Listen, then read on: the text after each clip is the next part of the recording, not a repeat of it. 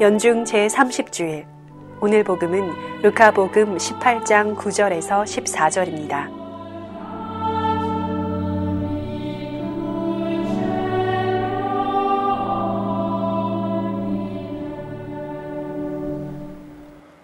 루카가 전한 거룩한 복음입니다.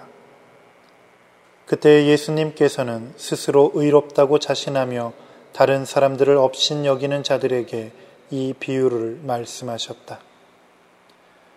두 사람이 기도하러 성전에 올라갔다. 한 사람은 바리사이였고 다른 사람은 세리였다. 바리사이는 꼿꼿이 서서 혼잣말로 이렇게 기도하였다. 오 하느님, 제가 다른 사람들, 강도짓을 하는 자나 불의를 저지르는 자나 간음을 하는 자와 같지 않고 저 세리와도 같지 않으니 하느님께 감사드립니다. 저는 일주일에 두 번 단식하고 모든 소득의 11조를 바칩니다. 그러나 세리는 멀찍이 서서 하늘을 향하여 눈을 들 엄두도 내지 못하고 가슴을 치며 말하였다. 오 하느님, 이 죄인을 불쌍히 여겨 주십시오. 내가 너희에게 말한다. 그 바리사이가 아니라 이 세리가 의롭게 되어 집으로 돌아갔다. 누구든지 자신을 높이는 이는 낮아지고 자신을 낮추는 이는 높아질 것이다. 주님의 말씀입니다.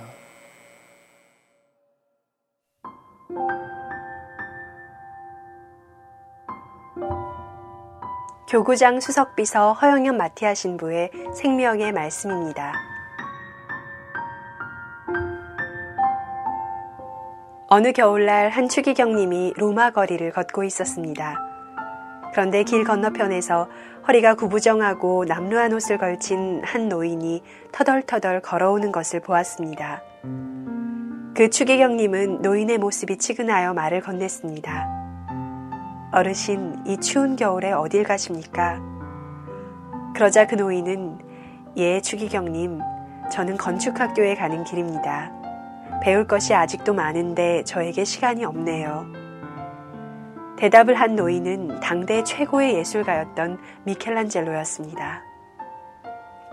자신만이 최고이며 세상의 중심이라고 생각하는 것은 교만입니다.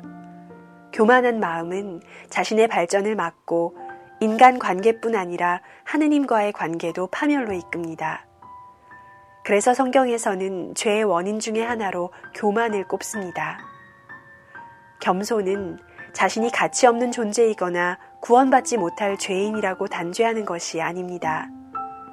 소아 데레사 성녀는 겸손은 진리입니다. 라고 이야기했습니다.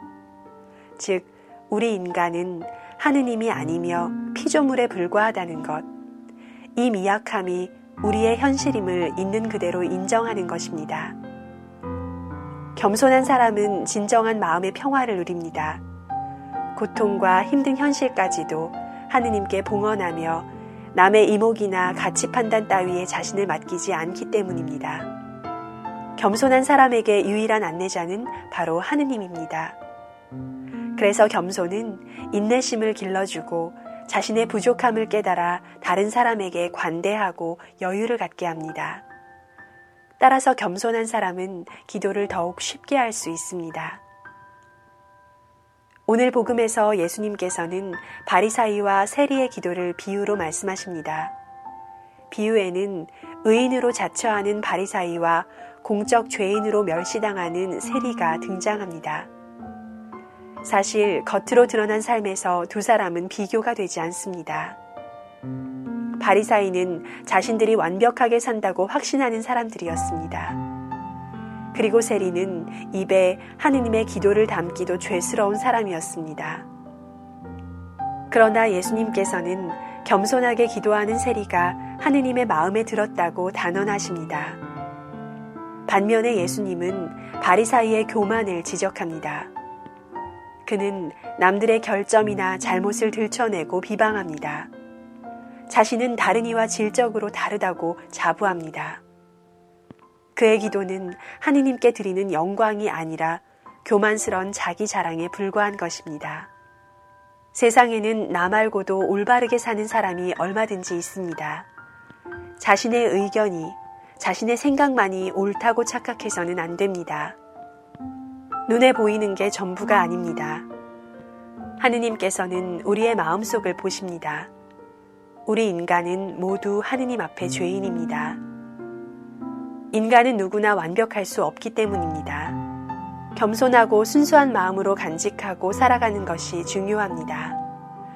우리가 구원받기 위해서 필요한 것은 우리의 행업이 아니라 하느님의 은총입니다. 구원을 이루시는 분은 전적으로 하느님이십니다. 하느님의 사랑은 모든 사람들을 차별 없이 사랑하시고 죄인들에게도 자비심을 갖고 계십니다. 하느님은 죄인이 죽기를 바라지 않으시고 살아서 회개하기를 바라십니다.